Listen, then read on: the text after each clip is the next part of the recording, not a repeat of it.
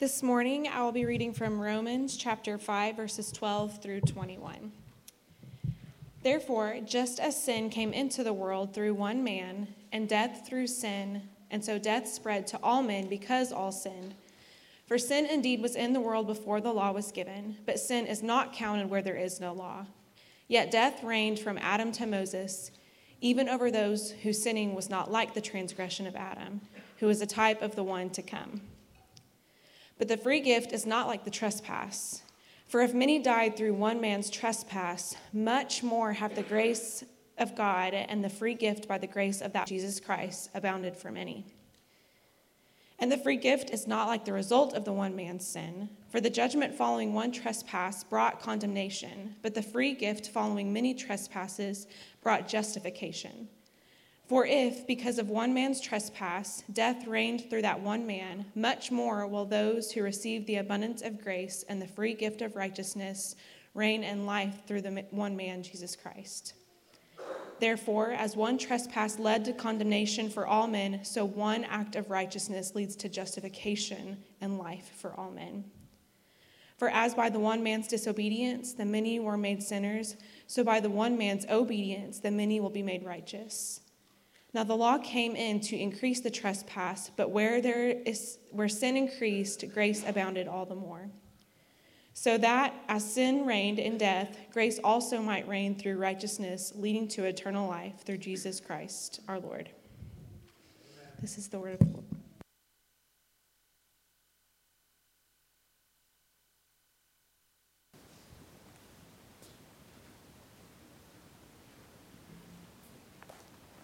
Well, Advent is the time that we remember that we were in sin and error pining because of the work of the first Adam. And Advent is the time when we celebrate the coming and the work of the second. So we thought it fitting to continue in Romans, where it takes a view of those two men and shows us the, the greatness of the work of Jesus. Paul here at the end of chapter 5 in the book of Romans gives us a mountain view of humanity. He climbs up, as it were, and looks down 10,000 feet up at all of human history and all of humanity. And sometimes getting up higher in elevation can bring some clarity to what's going on on the ground. And I think that's what Paul aims to do with this passage that as he climbs up and he looks at humanity uh, he, he gives us a clearer view of all that he's been saying of justification by faith, of this hope and the grace to which we stand, of this peace with God, this reconciliation. He gives us some clarity from this mountaintop view of humanity. And he does it with this really big claim that all of humanity can be defined in a sense, ordered in a sense, organized in a sense, under two names, under two men. The order of humanity the organization of humanity is under two. There are two representative heads. They are two. Uh, they are representing two different kinds of humanities. One is an old humanity, one is a new humanity. one, there is the problem of humanity, and one, there is the solution of humanity. And you know who I'm speaking of, likely. We are speaking of Adam, the first man, and Jesus, the firstborn of the new creation. Paul looks at the humanity through this mountain view looks down and he looks at a couple different things. He looks at the fall of humanity and he looks at the free gift and he marvels at what has come through Jesus Christ. Now, through Adam, the first Adam, comes much, but through the second Adam comes this phrase that he says all the time in this chapter much more. Paul's mountaintop view begins in Eden with Adam. If you look in verse 12, he says, Therefore, just as sin came into the world through one man. He's going all the way back to the beginning in Genesis chapter 1 and the creation of God's world. God this good creator creates this good creation. Like he creates everything. And you remember how it's summed up at the very end of Genesis chapter 1? In Genesis chapter 1, verse 31, he looks at all that he has made, including man, male and female, created in the image of God. He looks at everything that he has made and he makes this proclamation over it. He declares it, it is very good. He, he doesn't look at everything, including Adam and Eve, and say, well, I guess that'll do. Like, I guess they passed inspection. He looks at it and he says, Very good. So there's nothing structurally wrong in the world, or including humanity. There's nothing structurally wrong about Adam and Eve. The essence of humanity has no problems, no issues whatsoever after God's creation of them. And that's how the work of God always is. It is always very good, all the way down to its core. And so he looks at everything and it's really good, including Adam and Eve. There's no sin, there's no disobedience, there's no death. It's God's very good world with God's very good creatures living in it. And if we could only have ended the story there, it would have been good. But that's not where the story ended. A snake slithered into the garden, tempts Adam and Eve.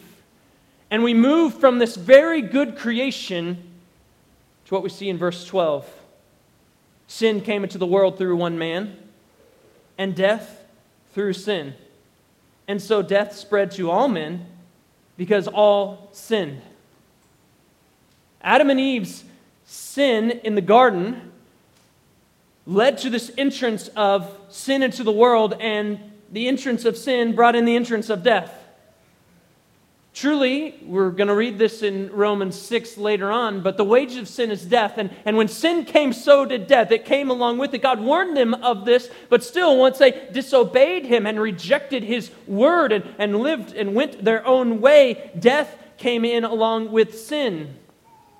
And at that point, when death entered in upon that sin, they were not only headed to physical death, although that was true as well, but they experienced spiritual death at that time.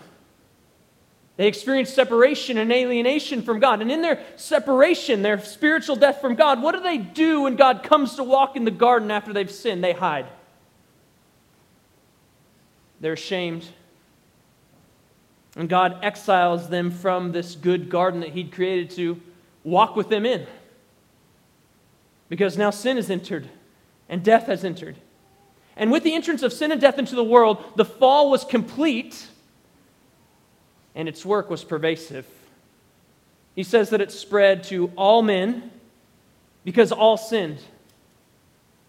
In verse 12, Paul accounts for the universal spread of sin, the, the spread of sin that we heard of in chapter 1, verse 18, that, that the wrath of God is revealed against all the ungodliness and unrighteousness of men, and then he lists out so many sins of men. Or in chapter 2, when he says, You who think that you don't do those things, you judge those who do those things, well, you're right in with him in terms of condemnation. You also are sin. Or if you think you've, you've missed out on chapters 1 and 2 of Romans and you need to go to chapter 3, then I'm going to make sure you know that there's no one righteous, not even one, none.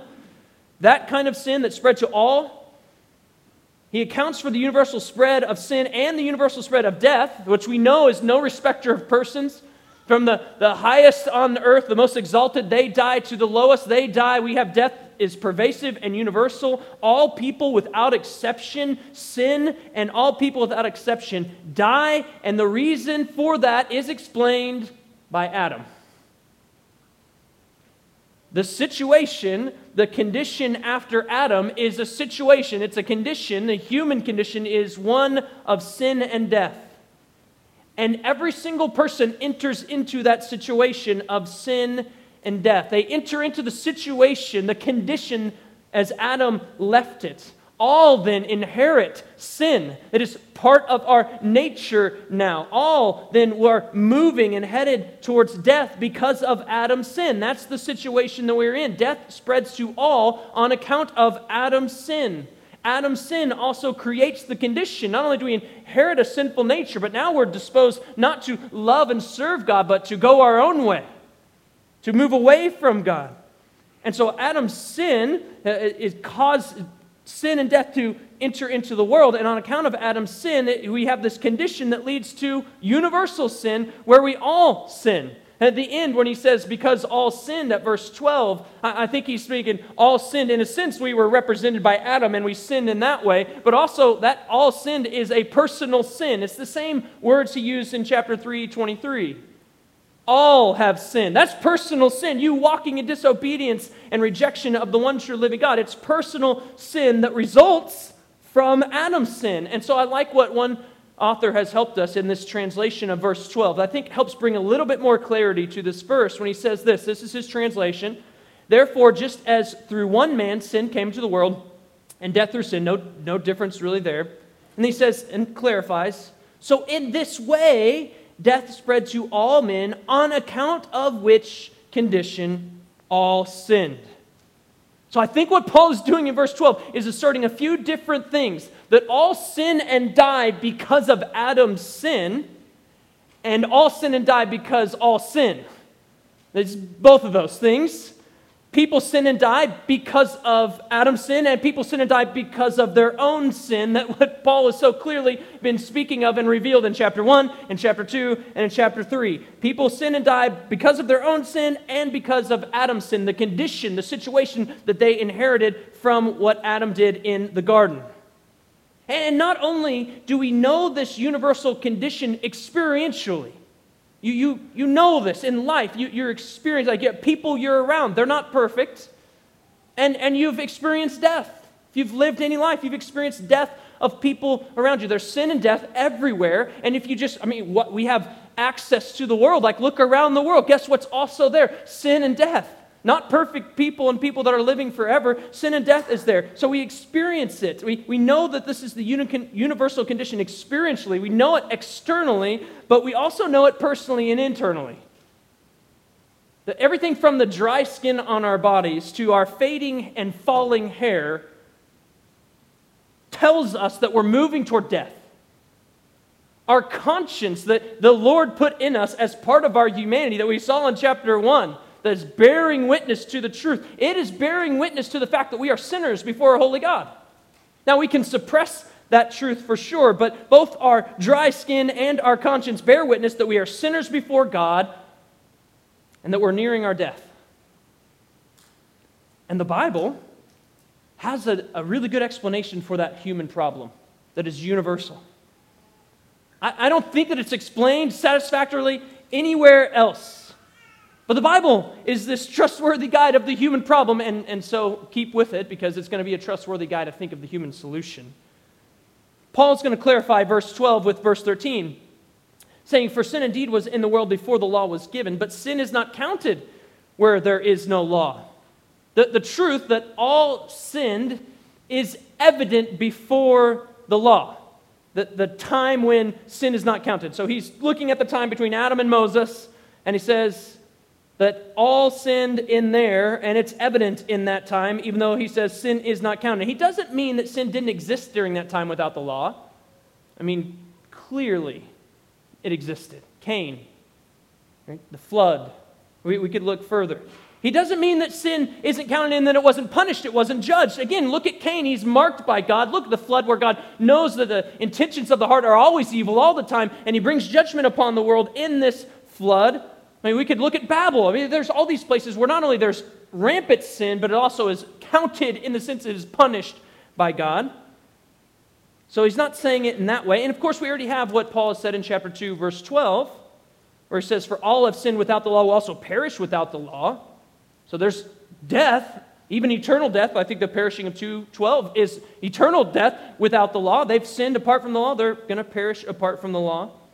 And so, what does he mean by counted? Counted as in a direct breaking of specific commands from God. Because those commands, those specific things from God, haven't been codified yet. They haven't been written down and official yet in a body of law. So, law wasn't present to reveal direct acts of disobedience to God at that time.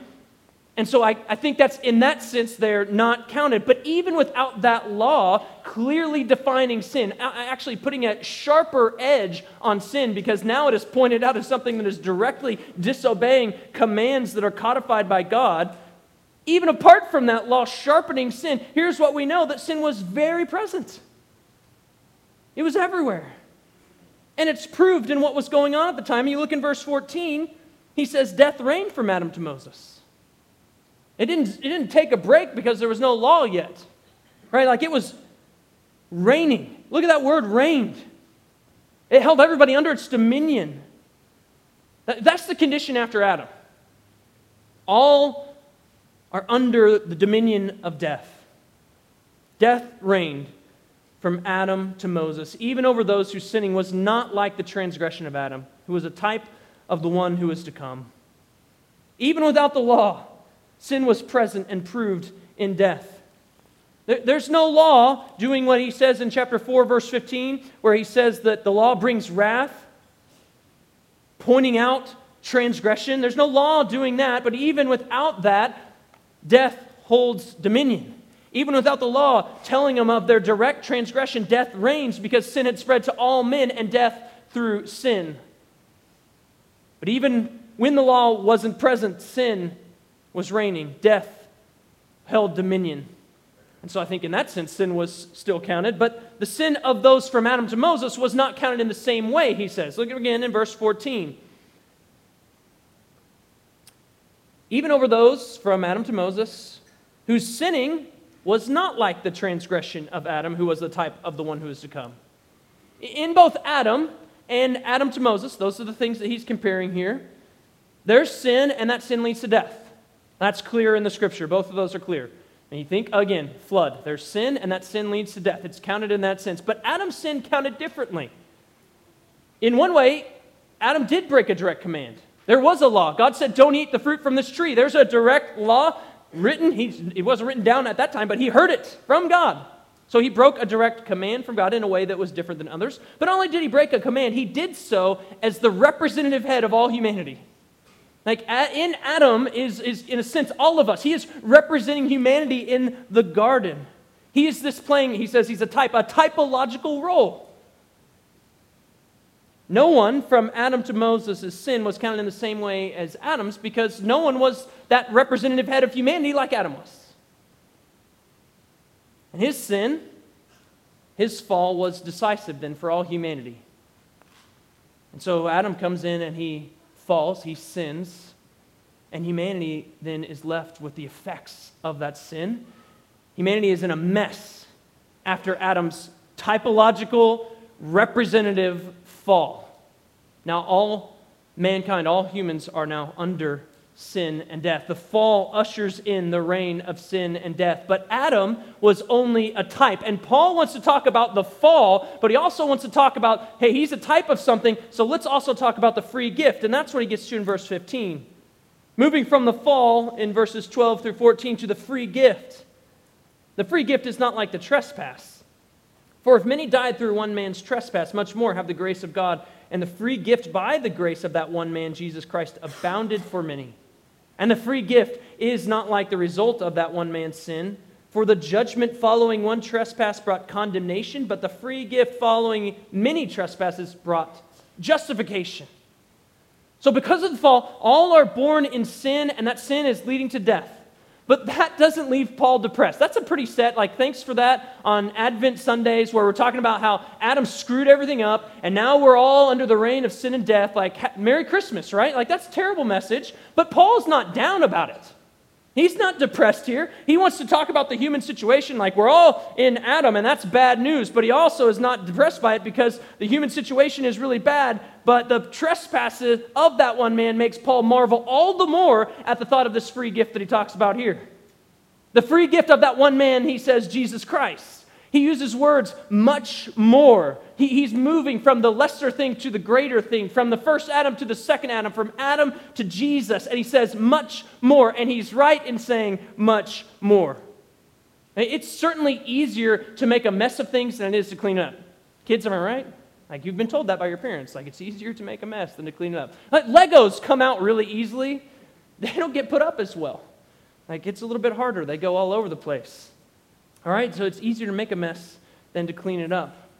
Uh, for Sage's first birthday was just a, a, month or so ago, and, and for her birthday, uh, we made her birthday cake, right? So actually, Catherine and Anna both worked on this, and, and hours of preparation. I don't know, I didn't calculate the time, but it's like it takes time. You get the ingredients, you put them together, like you mix it all up, and then you decorate it. So hours of time to, to make it and, and decorate it, and, and seconds to destroy it, right?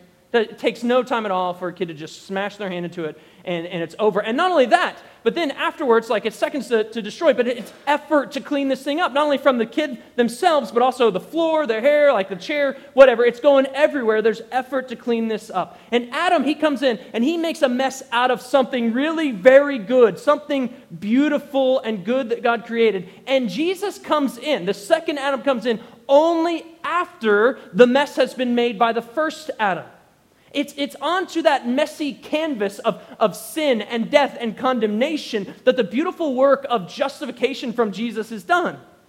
It's not as if Jesus comes in to make the cake from scratch. Like Adam messed it up. And so we're going to get back in the kitchen and we're going to get the ingredients from scratch again. And we've got the sanitary place to make this thing all the way back to where it was again. And it's going to be beautiful. That's not what happens. He doesn't start from scratch with perfect conditions like Adam had. Jesus comes in with the cake is already all over the floor. It's already all over everybody. The mess has already been made. And he's going to take that mess and piece it back together.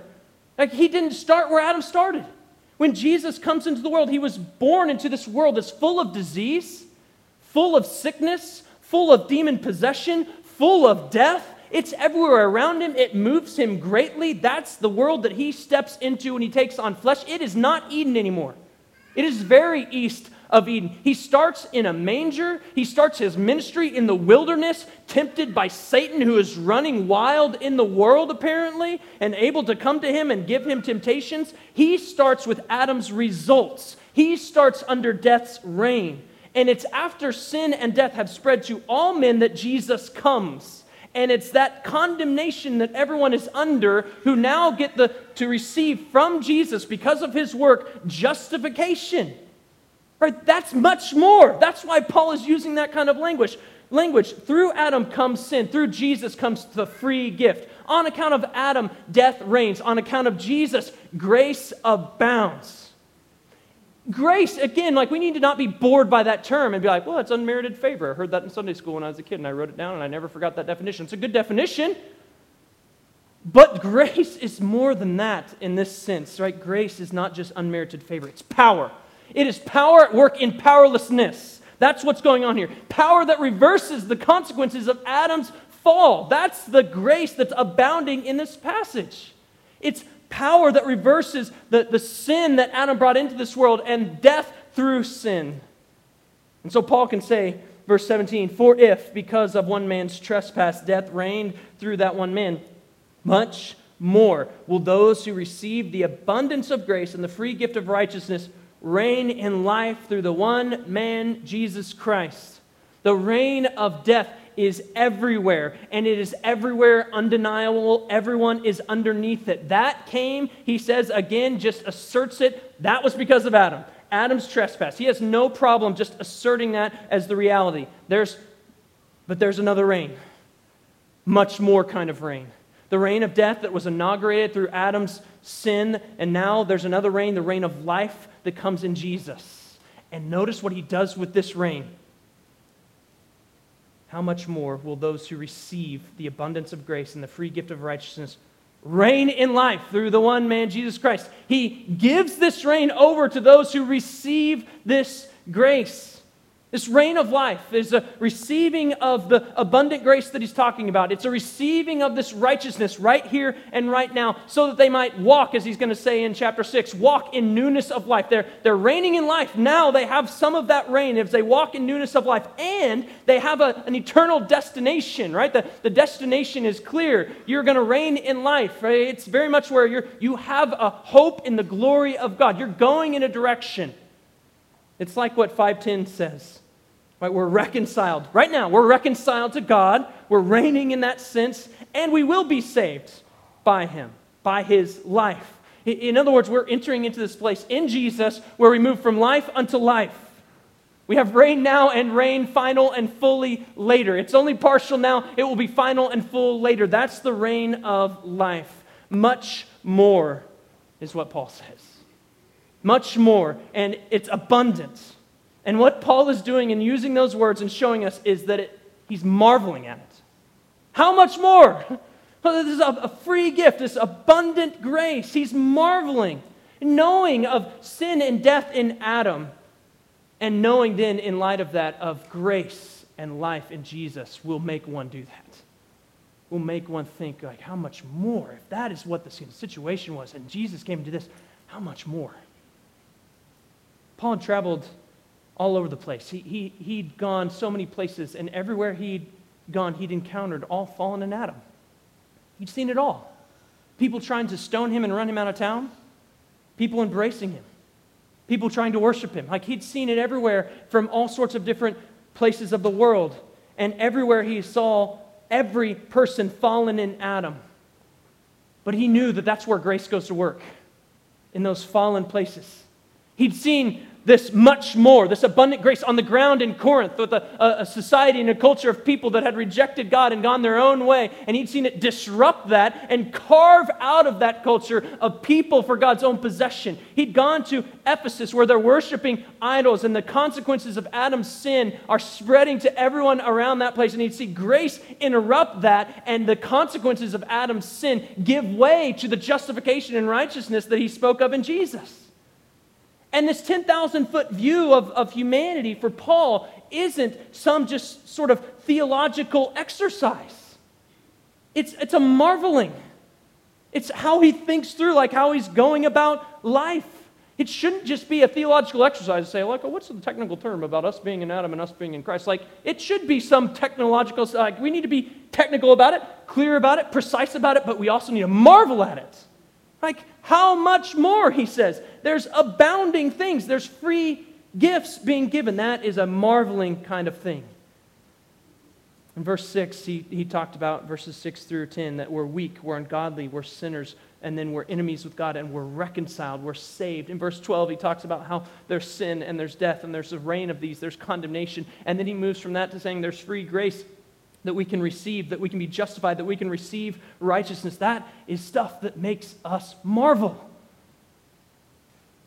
And we've all seen and received from the first Adam. Like we're under the first Adam. Our bodies bear witness to it, our sin and our conscience bear witness to it. There's universal sin, there's universal condemnation, there's universal death, and it marks everything, and it marks us. And, and, and in some ways, as we read through these verses, you might hear these things as Paul just simply asserts a couple different times that this is the way it is because of Adam. And you might think, like, why am I getting blamed for him? Seems a little unfair of God to have thrown his sin, his condemnation, his guilt, death that he brought into this world on me. It certainly smacks against our very individualistic sensibilities where we all stand on our own merits, right? And now we're receiving and inheriting the merits of another that we're bad and don't like.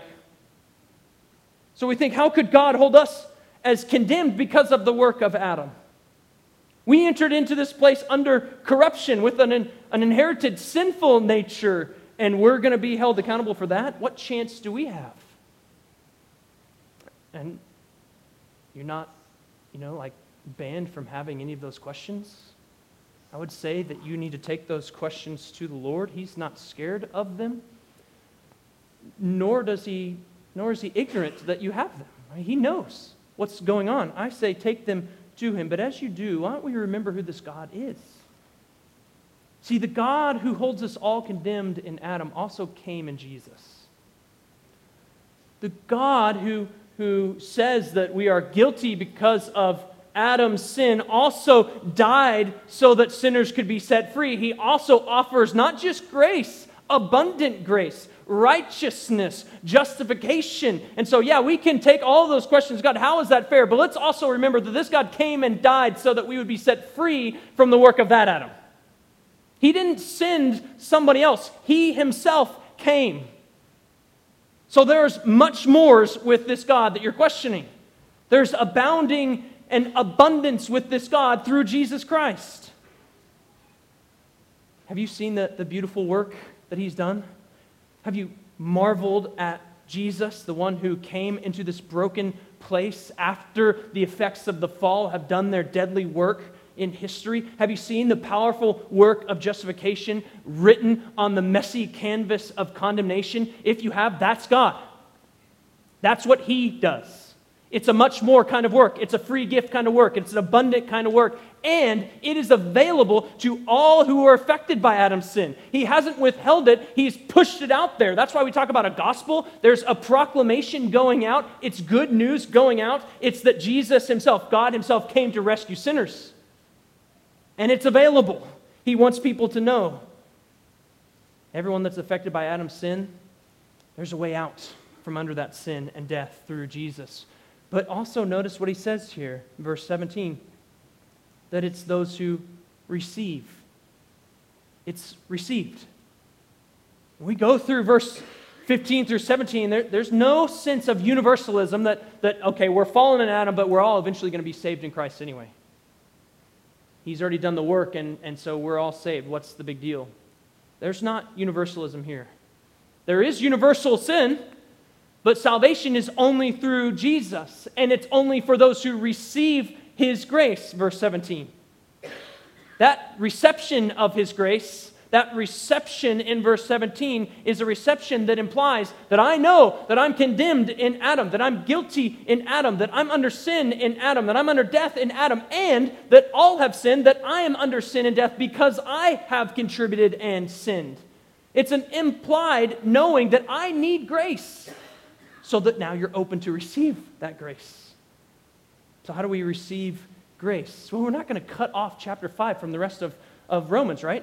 How do we receive from chapters 1 through 4. Like he's clearly told us how we can get right standing with God. It's not earned, it's not worked, it's not gained. You don't work your way into it. You only receive it as a free gift or you don't receive it at all. Well, how do you receive a free gift? Again, not different from chapters 1 through 4, 4. not apart from Jesus, but by faith in Jesus. Faith, this self renouncing, I'm condemned, I deserve God's wrath, but I'm looking away from myself to another, to Jesus. That kind of faith, that's the faith that receives this abundant grace that Paul talks of in verse 17. There's no universalism. There's only you're saved by faith in Jesus or you're under the old Adam.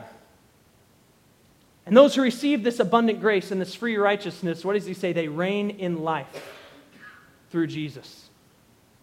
Do you remember the original goal for Adam?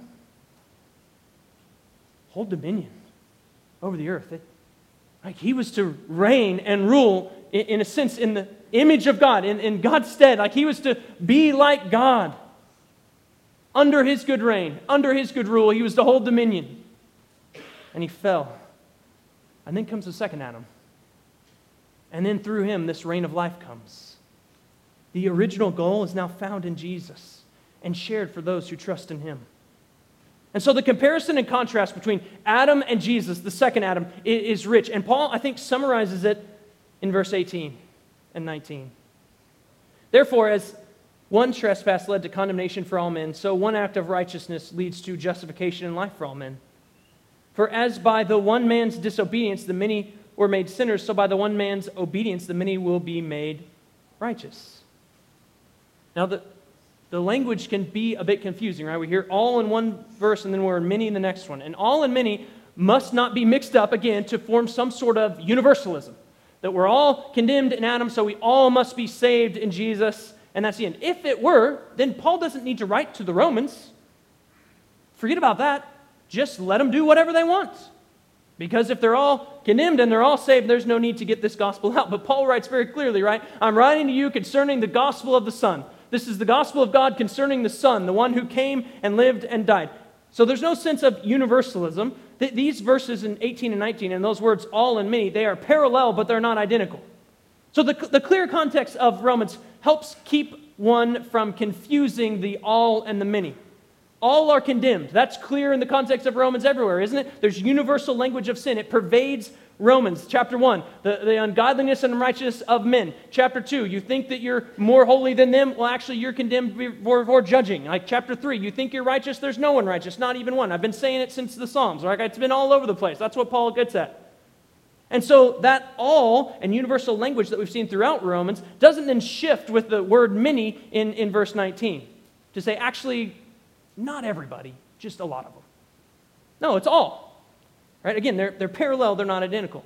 But the righteous side flips the, the switch a little bit, right? Are all righteous in the book of Romans? Has the context given us that? No, clearly no. Like he's been telling them, pointing out their unrighteousness so that they might know of saving righteousness. And so are all righteous in Romans? No. Who are righteous in Romans?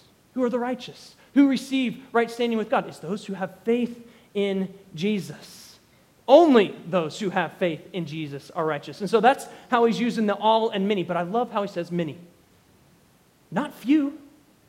Not few. Many. Many. Those justified.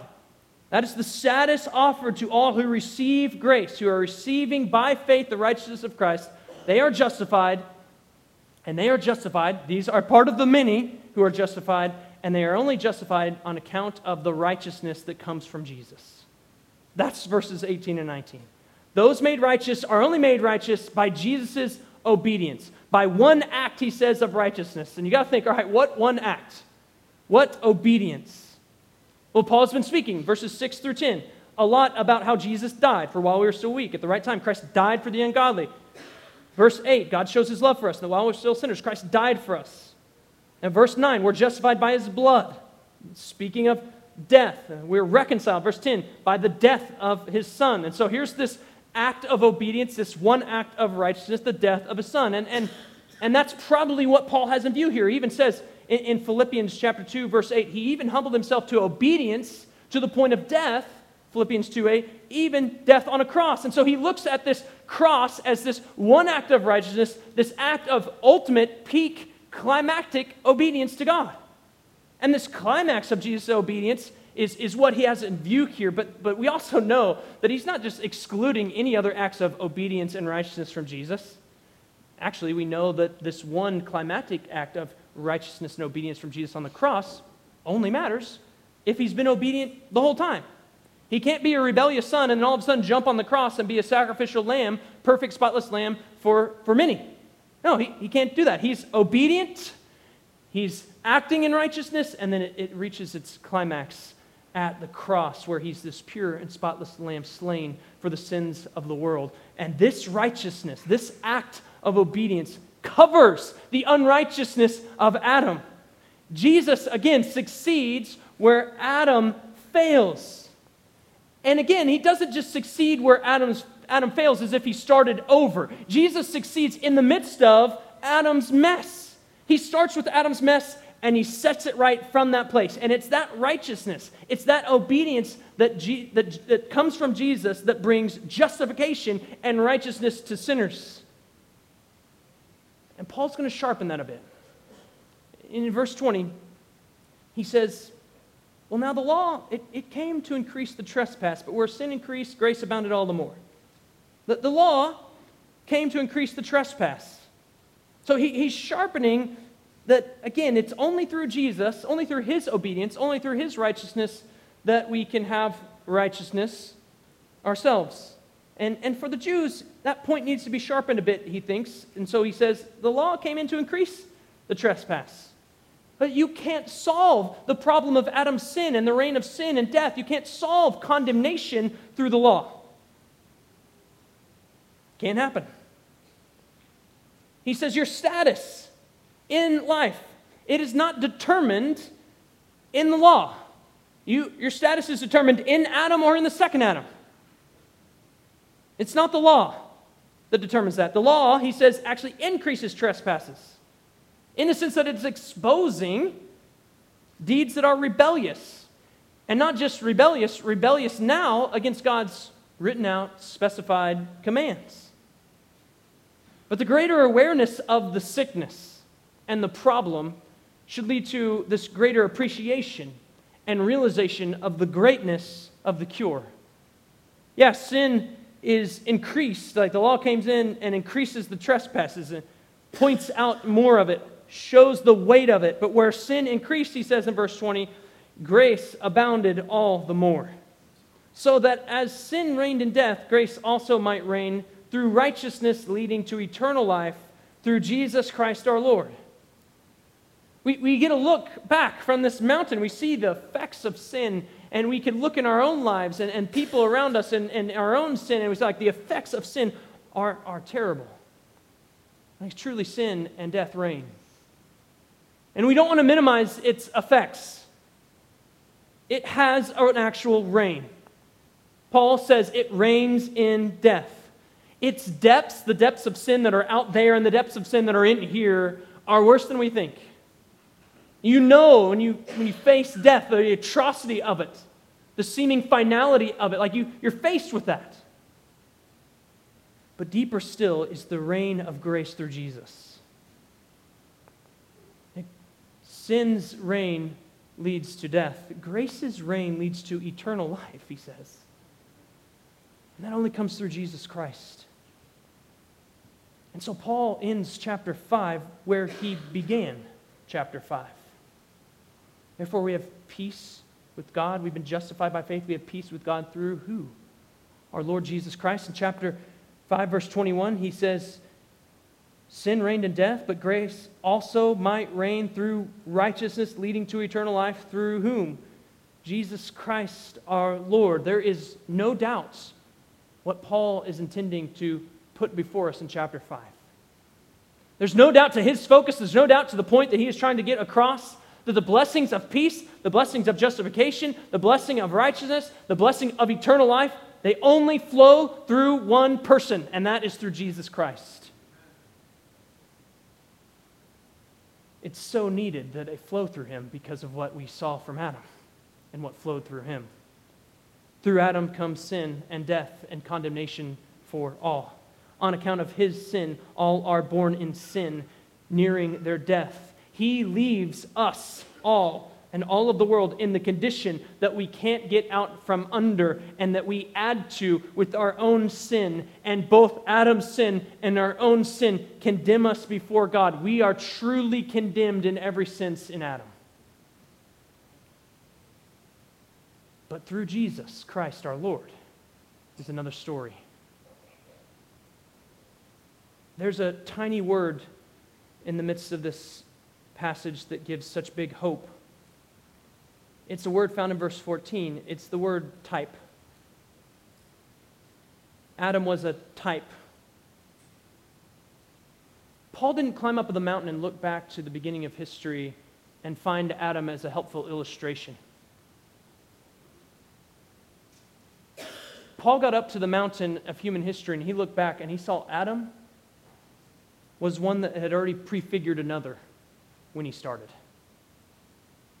That this Adam was one who was already in his person pointing the way to another as he began. And so as Adam Adam's work affects relationship to God and condemns all under it, so this second Adam does amazing work too. That all who are in him, their relationship with God then is transformed and reversed. So that now, once we had enmity with God, now we are reconciled to God. Under one, we had condemnation, now we have justification. On one, we are living in all sorts of unrighteousness, and in the other, we have righteousness. Adam was just a type. In one is condemnation, in the other is righteousness. But everyone falls under one of those two Adams. Which Adam defines you? Which Adam's work are you under? If you're under the one Adam, the first Adam, we, we say, like, you need to see your need for righteousness and receive the abundant grace that's offered in Jesus if you've received the abundant grace that's in Christ Jesus, you need to know that you're under His work. You need to remember that you're under His work. One of the ways that we do that together is that we take the Lord's Supper we remember His work. And it's only on the basis of His work that we come to any table with God, that we have reconciliation with God.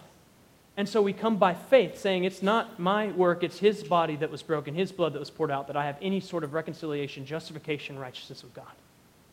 If that's you, we invite you to take this meal. We, we take this meal and we remember that He saved us and that we will be saved, that we're in the reign of life